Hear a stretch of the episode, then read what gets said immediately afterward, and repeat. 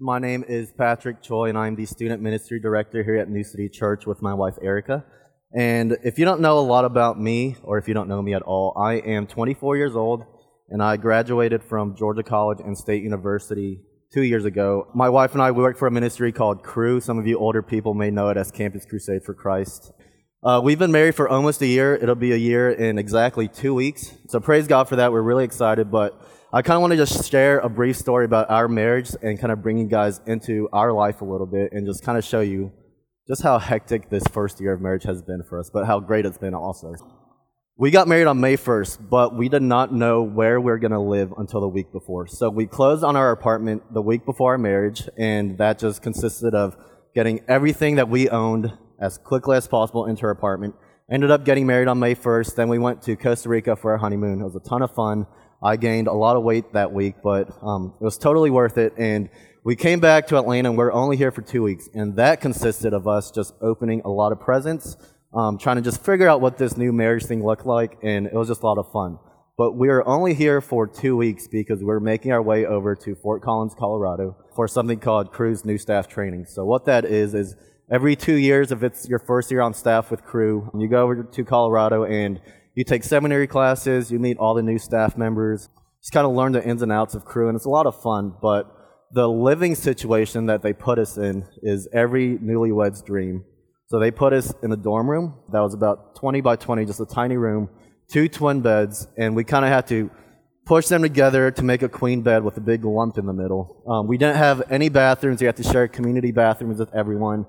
We were on a hallway of people who are just like us. Everyone, so it, it was an ideal way for us to start our marriage. And so we we did that. We did that kind of living for, for two months. And it was, at times, it was really hard because, you know, you're just crammed in this little space. But we came back from Colorado. And then two weeks after that, Eric and I had the, the bright idea of buying a puppy. Um, and that puppy was untrained. It woke up four times in the middle of the night. And it was just, maybe not the wisest decision, but now we look back on it and we've enjoyed every second of our first year of marriage, and I wouldn't change it for the world, but that's just kind of a story of our life and how everything just started this first year. I am very excited to preach here today. I think in the near future, I do want to be a pastor at some point, and I really appreciate, I really value Ryan and Brandon's leadership to me as my pastor at a church and also just good friends of mine. And this is actually my first time ever preaching a sermon at a church, so if it's a little long, if it's a little boring, it's a little confusing, you know, a little grace would be appreciated this way. But like Ryan said, we are in, uh, we're currently in a series called Saturate, and we're going to the book of Acts. Ryan preached the first half these past two weeks of chapter one, and I'm going to close with the second half. So I'm going to read Acts chapter 1, 12 through 26, so follow along with me. It says, then they returned to Jerusalem from the mount called Olivet, which is near Jerusalem, a Sabbath day's journey away. And when they had entered, they went up to the upper room and where they were, where they were staying.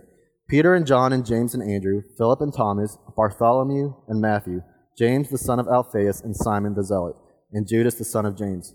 All these with one accord were devoting themselves to prayer, together with the woman and Mary, the mother of Jesus, and his brothers. In those days, Peter stood up among the brothers. The company of persons was in all about a 120, and said, Brothers, the scripture had to be fulfilled, which the Holy Spirit spoke before, beforehand by the mouth of David concerning Judas, who became a guide to those who arrested Jesus. For he was numbered among us and was allotted his share in this ministry.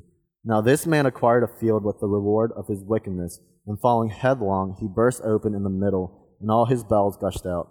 And it became known to all the inhabitants of Jerusalem so that the field was called in their own language Akeldama, that is, field of blood.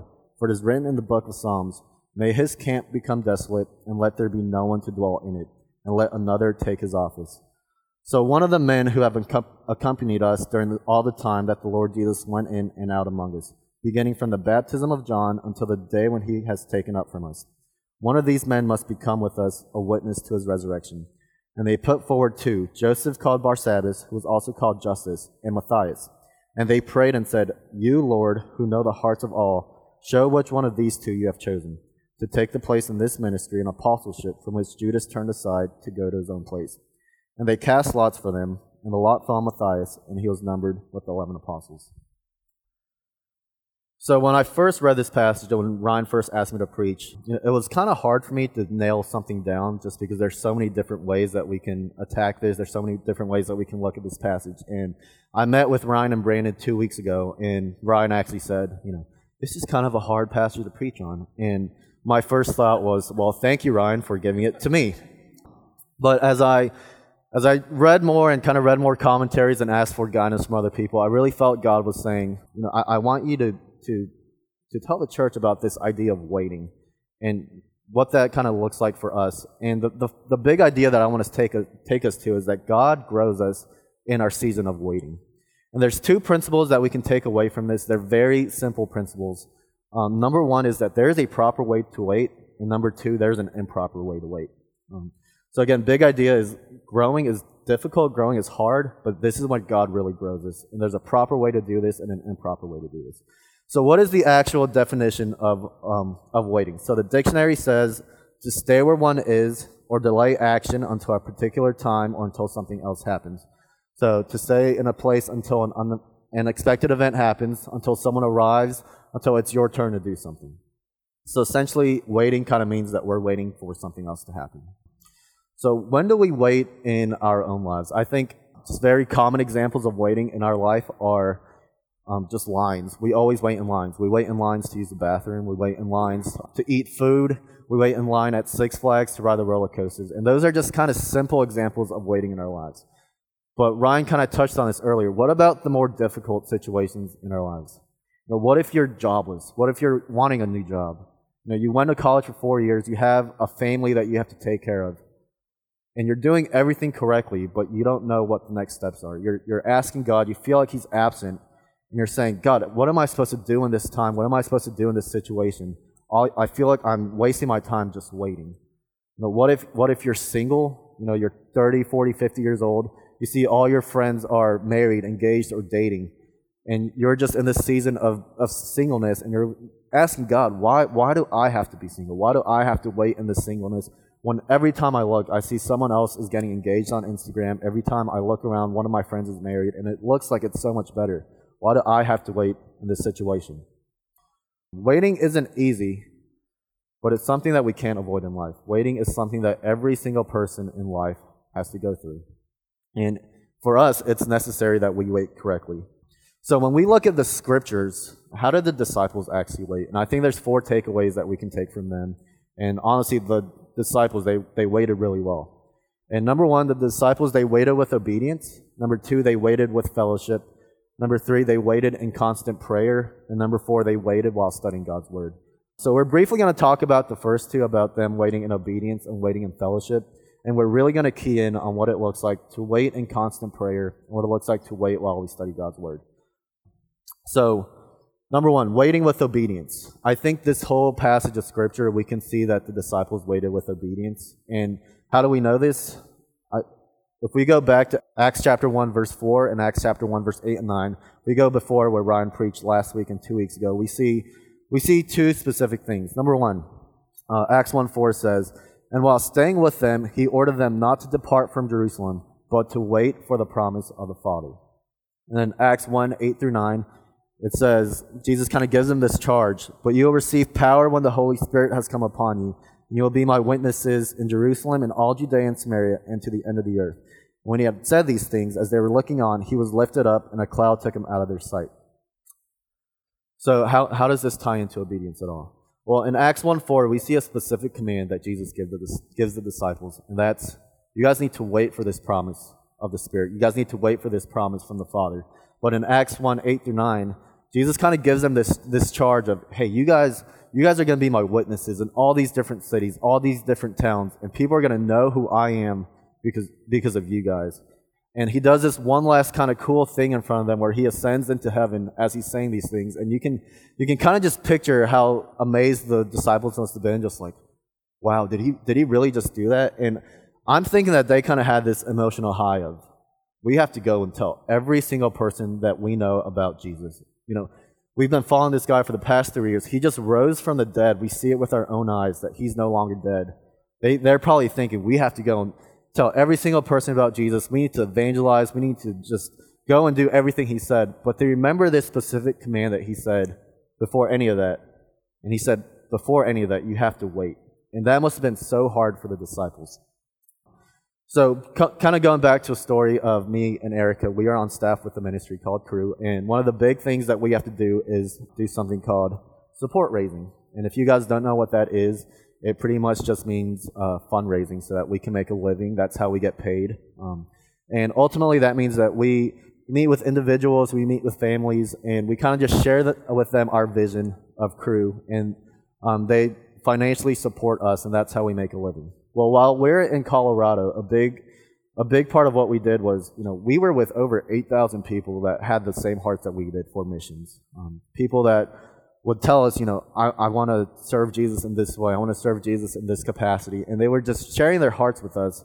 And they're telling us all the different needs of the world. They're telling us why missionaries are needed in this world. And, you know, if you're with the same kind of people for two months and we're all doing the same thing, when we got back to Georgia, the first thing that we wanted to do was, you know, I want to start ministry as soon as possible. I want to go and, you know, start Bible studies. I want to tell these high school t- kids about who Jesus is. But we had to stop for a second and say, but first, before we can do any of that, we have to finish our support raising. And, you know, that kind of ties into the disciples where it was really difficult for us, where we're really excited to go and begin ministry. We have to be obedient to raise our funds first so that we could make a living, so that we could eat, so we could pay for our dog's food, things like that. For the disciples, you know, I think it was a lot harder for them than it was for us, um, mainly because you know they know what they're waiting for. They know they're waiting for the Spirit, but they don't know when it's going to come. Um, and they don't necessarily know how it's going to come. So for them, it would have been really easy for them to go back to their old jobs. Um, it would have been easy for them to go back to being fishermen, to being a tax collector, or just to make a normal living and kind of disperse from um, themselves and do their own thing. And it would have been really easy for them to just forget that, that command of wait and just go make disciples because that's not a bad thing to do. That's not a horrible thing. I can see them very easily saying, no, maybe we don't have to wait. Let's just let's just go and tell other people about Jesus. But they sp- they stayed very um, obedient to his command of wait before you go and tell other people. Oftentimes, waiting can seem really pointless, but it was during this time that the disciples really grew and kind of understood what why they were waiting. So that's the first one. They waited with obedience. Number two, they waited with fellowship. How do we know this? The scriptures say that the disciples were all of one accord, meaning they're all of one mind. And what that kind of means is they weren't just doing their own things, and they're all together, but they were all doing things together. So it wasn't just like Peter was over here taking a nap, James and John were over there, you know, playing cards, and someone else was over there doing something else. But they were all there together of one mind, of one accord, meaning they're probably reading scripture together. They're probably praying together. They're probably talking about, you know, what is next? What's going to happen next? Um, what, what do you think the Spirit is going to look like? What do you think this is going to look like in our lives? And I think that's exactly what they were doing in this time because that's what the Scriptures say. So for us, what does that look like in this in the time of waiting? You know, when times are tough, a lot of times we don't we don't want to wait with other people because it, it makes it harder, and we tend to isolate ourselves from from fellowship. And I don't know why we do that. Maybe it's just human nature that we kind of isolate ourselves from other people when times are tough. But I think that's one of the most dangerous things that we can do, and I think that's one of the worst things that we can do is to pull ourselves away from the community of God that He's given us. Um, you know, I, I, strongly believe that people were made um, to be in relationships with other people, and I think that's clearly evident in the Bible too. Um, in Genesis, you know, God made God made Adam and said it's not good for man to be alone, and He He creates Eve for her because you know people are made to be in relationships with other people especially at a time where the where the disciples they didn't really know what their next steps were. They knew to wait, but that's pretty much it. You know, for us, what does that look like? And it's it's important to us to not isolate ourselves because we need fellowship for for support. Um, just when times are tough, we need people who are there with you, people who, who can love you, people who can who can guide you, who can um, just give you friendship, and that's so important for us in our own lives. So that's point number two. The disciples, they weren't by themselves. They waited together in fellowship. Number three, the disciples, um, they were in constant prayer. How do we know this? In Acts 1.14, it says, All these with one accord were devoting themselves to prayer. Together the woman and Mary and the mother of Jesus and his brothers. And then Acts 1.24 says, And they prayed and said, You, Lord, who know the hearts of all, show which one of these two you have chosen. So even within a span of 10 verses, we see the disciples praying already. We see them devoting themselves to, to God, devoting themselves to prayer. And, you know, when we're in this moment of waiting in our own lives, how many of us do we act, how many of us actually pray when when times are tough, when we're waiting for that new job, you know, when your marriage is, is struggling and you're just waiting for something else to happen? How many of us are actually in prayer like the disciples were? And at this point in their lives, um, you know, prayer was a staple for the disciples. People knew that these guys were characterized by prayer. And just a few examples again is Acts 1.14, Acts 1.24, Acts 2.42, Acts 3.1, Acts 4.24, Acts 6.6. These are just short examples of them praying. And they're not just praying in, in short times, but they're praying in times where they need God, they need His wisdom, they need His discernment. And um, so I want you guys to think in your own life, from an outside perspective, if someone were to look at your own life, would you be someone who's characterized by prayer?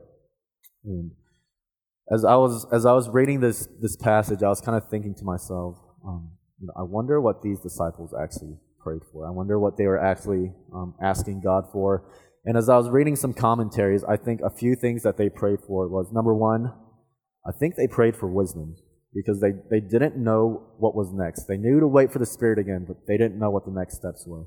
Um, they, they needed wisdom from God just to know what does this look like? Why are we here? What's, what, what are we doing here waiting? Number two, I think they waited for power. I think they waited for faithfulness. I think they waited for, or they prayed for confession. And a big part of this is they knew the task at hand was not going to be easy. At this point in their ministry, they knew what the cost of following Jesus was, and they knew that it could cost them their lives. Um, they kind of set, they, they kind of became these leaders of, of the faith, and they knew their inadequacy and their sin. They knew that, you know, a few, a few weeks earlier when Jesus was crucified, that they all scattered. Peter knew that when, when push came to shove, he denied Jesus three times. And they knew that I need, I need power from you, God. I need, I need faithfulness from you, God. I need, I need to confess my own sins because I know that I can't do this by myself. I know that I need you in my life. And number, I think another thing they prayed for was uh, the coming of the Spirit. So um, this is what Jesus told them to wait for. So I think it only makes sense that um, they prayed for this. And you know, so why why is constant prayer in our lives so important? And I think there's there's three specific reasons why um, it's so important. And number one is there's there's a devil that wants to see us fall. There's there's a tempter out there. There's someone out there who doesn't want to see us succeed in our lives. Number two, we begin to doubt the power and faithfulness of God in our lives. And number three, you know, Jesus and the disciples prayed, and they saw it as an utter dependence of God in their lives. So, back to a story about me and Erica about um, support raising. Um, to be honest, support raising is not easy at all. And it took us about seven months, eight months to finish um, getting 100% of our goal. But there were times when, you know, we didn't see any money come in for weeks. And, you know, it, it's frustrating and it's tough. And many times you want to quit. And especially as a man, when you see yourself not being able to provide for your wife and for your family, it gets even more frustrating. It gets even tougher and my natural instinct is, isn't, let me pray more, let me trust God more. But my natural instinct is, I need to do more. I need to contact more people. I need, I need to call more people. I need to email more people. I have to get in front of more people. And it becomes less about God and it becomes a lot more about me. And it becomes more self motivated than it does God motivated. Well, there was a time last year where, honestly, I didn't think that we were going to finish our support. I thought it was going to be impossible for us to reach our, all of our fundraising needs. And I was just really questioning God's call in my life. Is this what you really want me to do? And I just remember my, my director, his name is Chris, he told me, you need to just go in your room and pray. And I remember that day so specifically. I, I closed my door and locked it, and I just, I prayed for hours. And it was such a sweet time for me um, for, for multiple reasons. And it wasn't one of those prayers where, you know, I prayed and God miraculously gave me all of our financial needs. That's not that's not what happened. Even though if that happened, that would have been really cool. But um, what happened was, as I'm praying and I'm I'm begging God, you know, what am I doing right now? What am I supposed to do in my life? he started reminding me of his power and his faithfulness in my life. And you know, so many times when we when we're at this breaking point in our life, that's what God does for us in those times where we we know there's nothing else we can do. We've we've depleted ourselves. We've done everything personally that we've tried. The only thing left to do is to trust God. And I remember that day so specifically because I remember that He is just as faithful and loving and a good Father that day as He was when Acts 1 12 to 26 was written. And that was such a beautiful reminder to me. And I think another another great moment for me was that day I just had such an utter dependence on God. Um, I don't know if you guys have ever gone to that point where you're you don't know what to do with yourself. You're broken, and you just know that there's I can't do anything. I know that people are going to fail me. I know that people can't do what what I need. There's only one thing I can do, and that's to pray to God. And I think the beautiful thing about the disciples is they knew that and they understood that, and that's why they were so obedient um, to not just go and make disciples, not just go and tell all these people about Jesus, but they were so obedient in praying because they knew, they understood that this prayer meant that they needed this, this dependence on God. Um, and number four, um, they waited while studying God's word. So if we look at Acts 15 or 1 15 through 20, we see here um, it says, In those days Peter stood up among the brothers. The company of persons was in all about 120, and said, Brothers, the scripture had to be fulfilled, which the Holy Spirit spoke beforehand by the mouth of David concerning Judas, who became a guide to those who arrested Jesus. For he was numbered among us and was allotted his share in this ministry. Now this man acquired a field with the reward of his wickedness, and falling headlong, he burst open in the middle, and all his bowels gushed out. And it became known to all the inhabitants of Jerusalem, so that the field was called in their own language Akeldama, that is, field of blood. For it is written in the book of Psalms, May his camp become desolate, and let there be no one to dwell in it, and let another take his office. So, how do, how do we know that the disciples were studying God's word? Well, I, I don't think that Peter was just randomly opened up the scriptures and said, Oh, wow, look at this he just fulfilled, Judas just fulfilled all these prophecies. I think he was actively looking at God's word. He was actively studying God's word, looking for an answer, looking at why, why did all of this just happen? Why did Jesus tell us to wait? What does this coming of the Holy Spirit actually look like in our lives? And what we actually see here is that Peter is quoting two specific Old Testament verses. Um, the first one is Psalm 69:25, and the second one is Psalm 109:8, and they're both concerning the replacement of Judas. So Psalm 69:25 says, "May there can't be a desolation, let no one dwell in their tents." And Psalm 109:8 says, "May his days be few, may another take his office." And so both of these were Old Testament prophecies, um, and they, they had to be fulfilled. And what Peter sees is, wow, Judas just just did this. He he, he betrayed Jesus, and now we have this empty empty spot. And um, Peter uses the original or the past tense of the verb necessity here in the Greek, which means it, it is it was necessary for Judas to betray Jesus. And then in Psalm 109.8, he uses the present tense of the verb necessity, which means that it is necessary now to replace Judas. Um, so, kind of to sum that up, I know it's kind of confusing, but Psalm 69.25 kind of points out the removal of Judas, and Psalm 109.8 remo- or points out that now someone has to take his place. Um, so that kind of shifts gears there, and Peter kind of realizes, well, now we have this other task at hand. Now we have to replace Judas, and the, it's this this idea of this apostolic circle of twelve. I was reading through some of these commentaries, and some of them actually believe that that's why um, Jesus had them wait so they could actually restore this circle of twelve before they did anything. Now I don't know if that's um, true or not. I don't think it's that necessarily that important, but as we go on, that's kind of why we see Matthias replace Judas um, in Acts 25. But I kind of want to shift us to something else, to something I think is a little more important, and that's to talk about what actually happened to Judas. And, um, you know, when we read the scriptures, it's kind of a, a somber reality. It's kind of a gruesome text, and Luke kind of, or yeah, Luke really makes it um, a descriptive death. Um, so what happened was Judas was was so guilty. He was he was so broken with what he had just done to Jesus that he he actually bought a field. He purchased a field with the money that he used to betray Jesus. And what he did with that is he ended up hanging himself. And as gruesome as that is, that that's that's how he felt. That's what he felt he needed to do. And the scriptures even go more descriptive and says when he hung himself, the weight of his body kind of made um, whatever he was hanging himself on fall. And as he fell, his body split open and his, his bowels gushed out. That, that's a very descriptive, that's a very sad reality of what happened to Judas. But um, I think when we kind of think about Judas, you know, I always hear that Judas is a horrible person. He's a betrayer. I can't believe he did that to Jesus. Um, I think a scarier thought for us to realize and a scarier thought for us to recognize is that Judas was a full member of Jesus 12. He's someone that walked with Jesus every single day.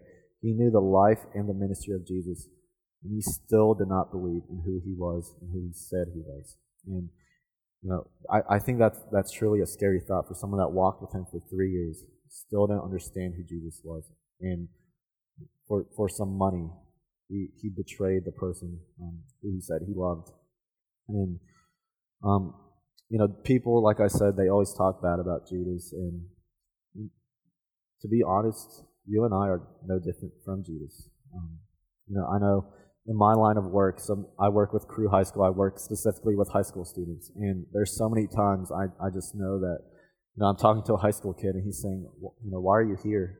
And I I just don't tell them the full truth. I don't tell them I'm here to talk about Jesus.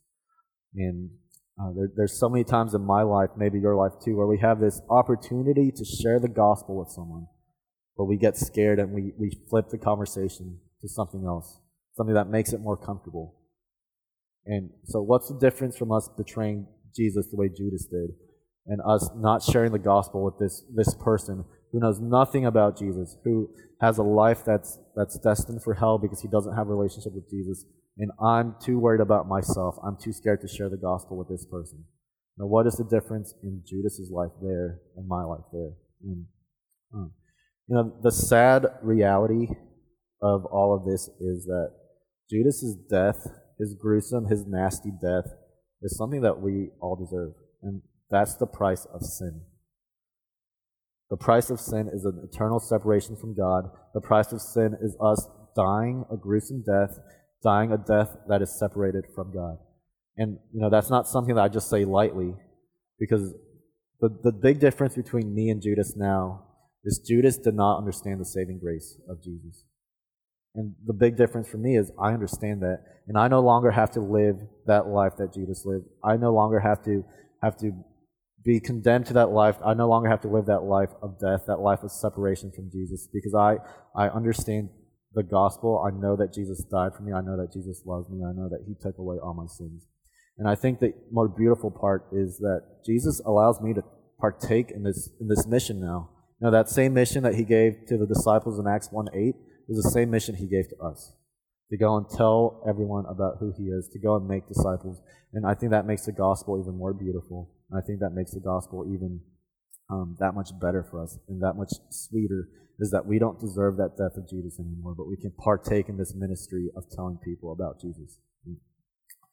Um, so I know that was kind of kind of a heavy um, subject, but um, church, I think that just the, the four important things that we have to remember um, is just that we need to wait in obedience. As tough as it might be for us, as tough as waiting is, we need to wait with obedience. Number two, we need to wait with others. We cannot isolate ourselves from other people. We need to be in this community that God's given us. Number three, we have to wait in prayer. If Jesus and the disciples saw it as an utter dependence in their own lives, we have to wait in prayer as well. And number four, we have to wait in God's word. I think uh, one of the best ways I've ever heard it is, you know, praying is us talking to God, and Scripture, reading God's word, is God talking to us. So we should really be in Scripture a lot if we want to hear God talk to us. And I think the disciples model that perfectly for us of what it looks like to wait. So I, I kind of I want to just close with this story of a man named Jim Elliot.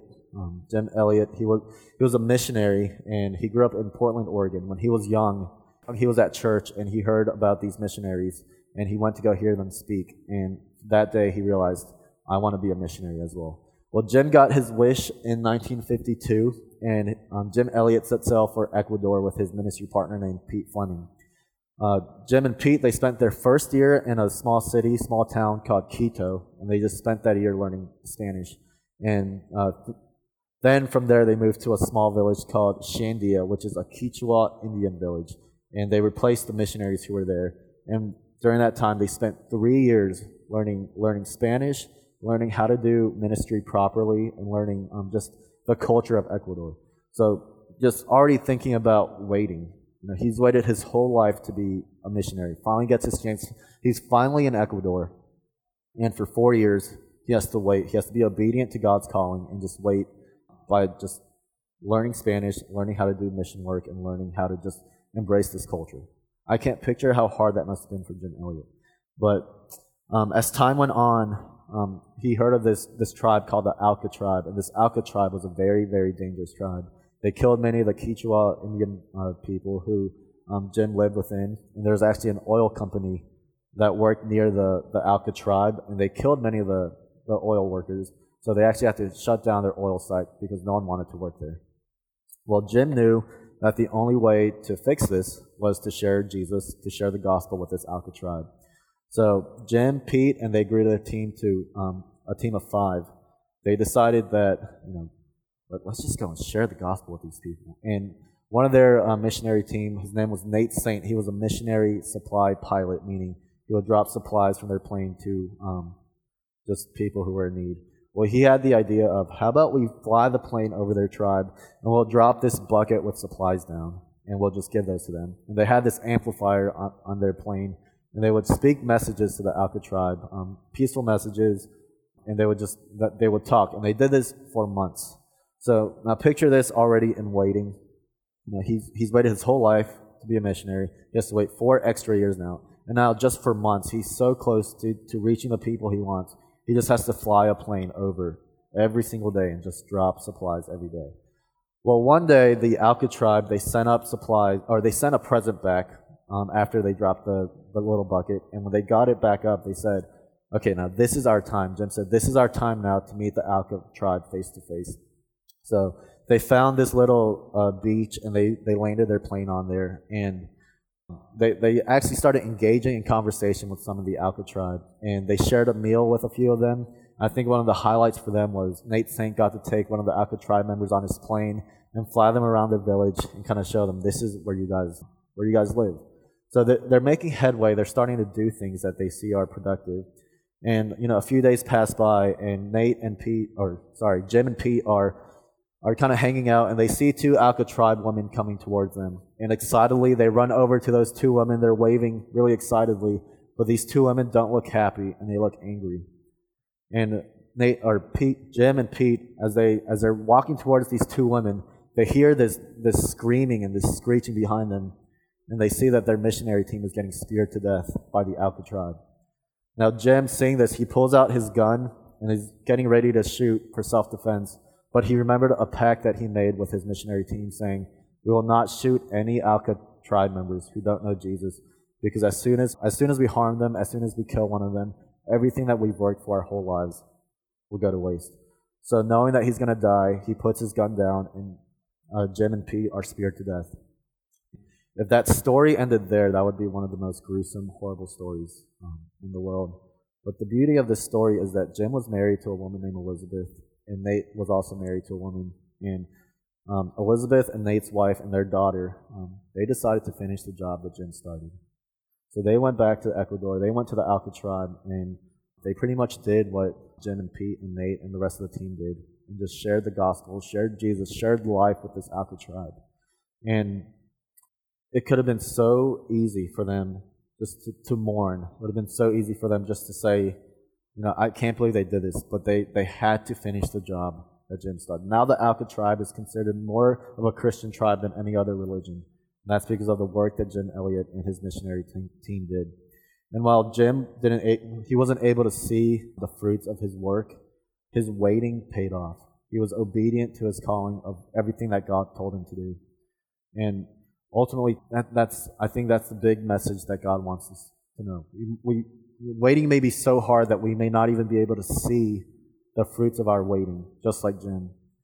But God has a much better plan for us, it's a much bigger plan for us than we could ever imagine. And that's that's just the big takeaway I want us um, to to learn today is just you know, waiting may be tough, but God is really going to grow us. He's really going to prepare us um, during this time. Pray with me. Father, thank you for today. Thank you for um, just your grace and your love and um, your goodness in our lives, Father. And God, many of us in here may be waiting. Um, life may be really tough. Life may be really difficult right now. But God, I just pray um, that we wait obediently, that we wait with others, that we wait with um, with prayer, Lord, and we just wait in your word, God. We thank you for the work that you're doing in our lives. And for all this in Jesus' name. Amen.